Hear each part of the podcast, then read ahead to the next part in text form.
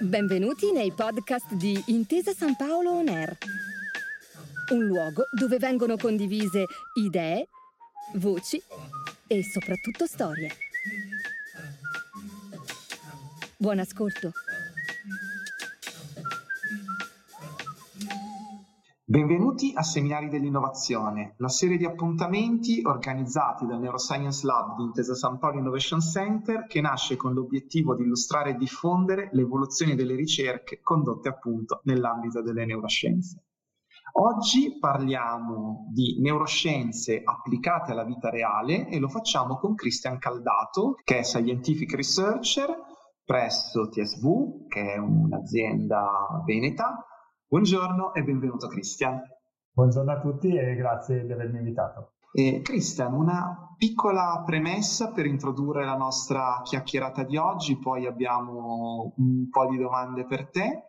Eh, allora, possiamo dire che eh, le neuroscienze ci offrono un'incredibile possibilità di, di conoscenza e, e, questo perché ci danno un livello di, di dettaglio e di approfondimento su, sul funzionamento del nostro cervello eh, che prima dell'evoluzione tecnologica e delle conoscenze scientifiche che abbiamo oggi semplicemente non era possibile.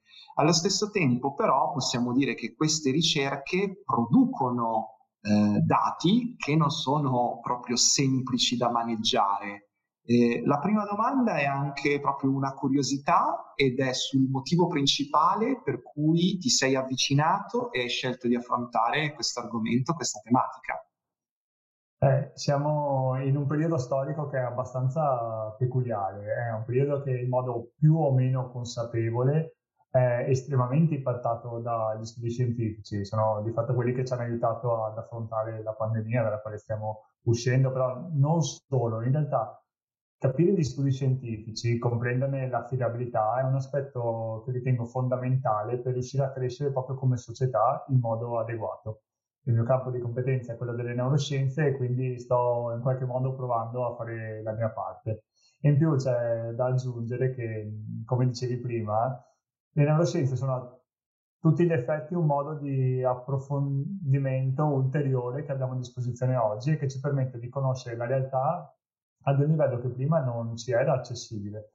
È come se avessimo un nuovo paio di occhiali con il quale possiamo guardare il mondo che avevamo imparato a conoscere in modo un po' più superficialmente. E quindi abbiamo una quantità di contesti sterminati nei quali possiamo applicare le neuroscienze e questo è decisamente stimolante dal punto di vista della conoscenza. Eh, Christian, possiamo dire, allora, anche in questo caso, un, un, punto interessante. L'ambito delle neuroscienze, possiamo dire, magari in una prima fase era prettamente accademico. E come spesso succede, poi ci si sposta dall'accademia alle, mi rifaccio al titolo, no? All, alle applicazioni nella vita reale e quindi si arriva poi anche alla ricerca applicata al mercato. Eh, se ci aiuti un attimo a collegare questi due passaggi e se ci aiuti anche ad avere proprio uno sguardo sul, sulla ricerca applicata al mercato. Allora, dal mio punto di vista, eh, quello che stiamo cercando di fare è di cercare di portare le conoscenze al di fuori del laboratorio, in modo tale che queste non rimangano di competenza solo degli studiosi, ma che possono dei, portare dei benefici anche alle persone, quindi un qualcosa diciamo di un po' più concreto. Come si può di fatto evolvere questo step nell'applicazione al mercato, secondo me il primo step necessario è la trasparenza di chi fa queste ricerche. Purtroppo ad oggi la parola neuroscienze o qualsiasi parola con l'adesiventa neuro, tipo neurobrand, neuropopi, viene un po' troppo spesso utilizzata come specchietto per allodole e di fatto è semplicemente un modo per vendere a un prezzo più caro lo stesso servizio, ok, ma è come se avesse un abito migliore. Invece le neuroscienze permettono di fare un qualcosa che è diverso rispetto a quello che facevamo prima, però è fondamentale riuscire a condividere la metodologia e renderla trasparente eh, perché di fatto la modalità di indagine, la numerosità, le variabili sono tutte tematiche che noi scegliamo in virtù della letteratura scientifica, di quello che è già disponibile. Quindi essere trasparenti su questi aspetti in realtà non è altro che un modo di semplificare il crescere delle ricerche di mercato di qualità nel contesto delle neuroscienze, che poi è un po' eh, la stessa modalità di soluzione che si sta provando a applicare anche nel contesto delle fake news per provare a contrastarle. Se io riesco a spiegare la fonte, a risalire alla fonte dell'informazione, riesco a capire se questa è di qualità oppure no, così posso procedere a modificare e correggere. L'altro step eh, estremamente rilevante da questo punto di vista è l'applicazione a contesti diversi.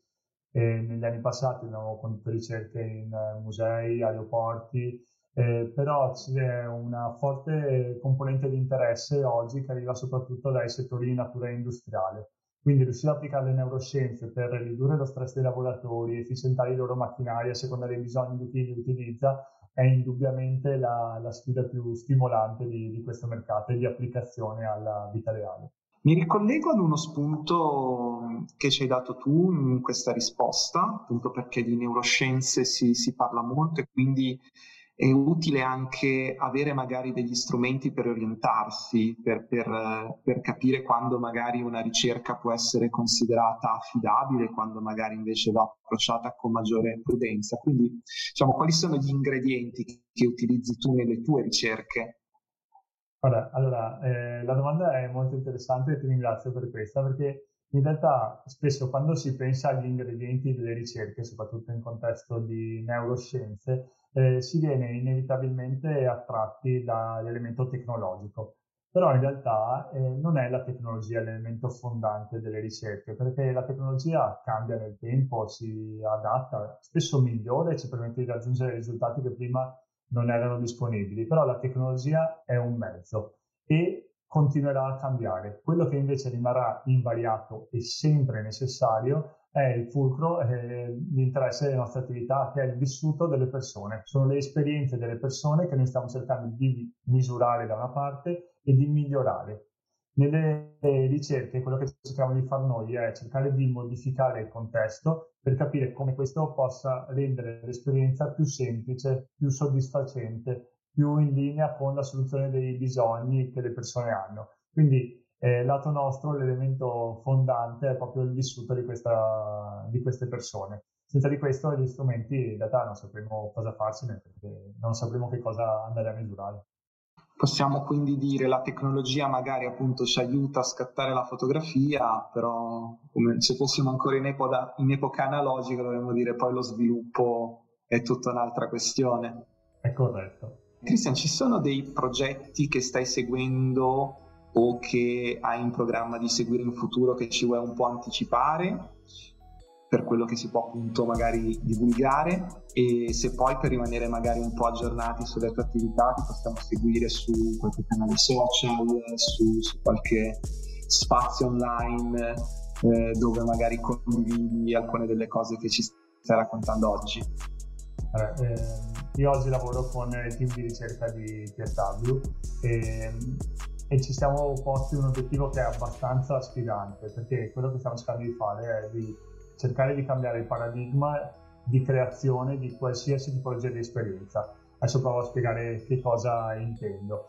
Eh, di fatto oggi noi ci troviamo a cercare di sistemare delle esperienze perché queste non funzionano e non funzionano nella maggior parte dei casi perché semplicemente nel momento in cui sono state create, sono state pensate, non è stato dato spazio a sufficienza a chi poi diventerà l'utilizzatore finale.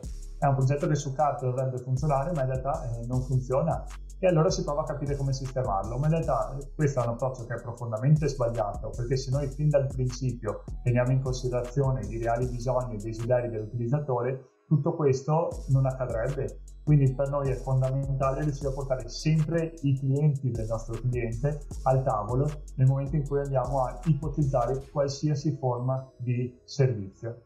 Quindi il nostro progetto sfidante per il prossimo futuro è questo, è far sì che le aziende escano dal loro mondo, dai quattro pianeti e si riconnettano a quello che poi è il mondo reale, che è il mondo dei loro utilizzatori e quindi cerchiamo di far vivere loro le esperienze attraverso le esperienze dei clienti così possono capire la gravità o la bontà di quello che hanno creato.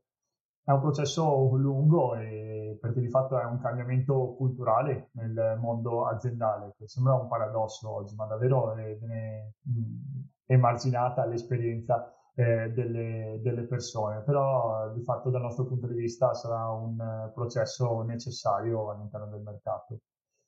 Di dove potremo trovare informazioni su questo? Eh, in realtà il, il, sito di TSW è quello che meglio permette di comunicare le esperienze che poi siamo in grado di divulgare. Ovviamente buona parte delle attività che svolgiamo per i clienti sono protetti da NDA, quindi non possiamo diffondere i risultati di quello, ma ciò non toglie che possiamo diffondere la metodologia, proprio in virtù di quella trasparenza che tanto chiediamo e poi sono tutta la serie di attività di ricerca che noi svolgiamo in modo completamente autonomo, sulle quali invece eh, diamo tutti i dati possibili e immaginabili.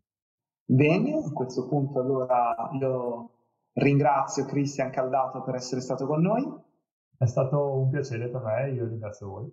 E io vi do appuntamento ai prossimi episodi di Seminari dell'Innovazione, sempre su Intesa San Paolo NER. Grazie per aver ascoltato i podcast di Intesa San Paolo On Air. Al prossimo episodio.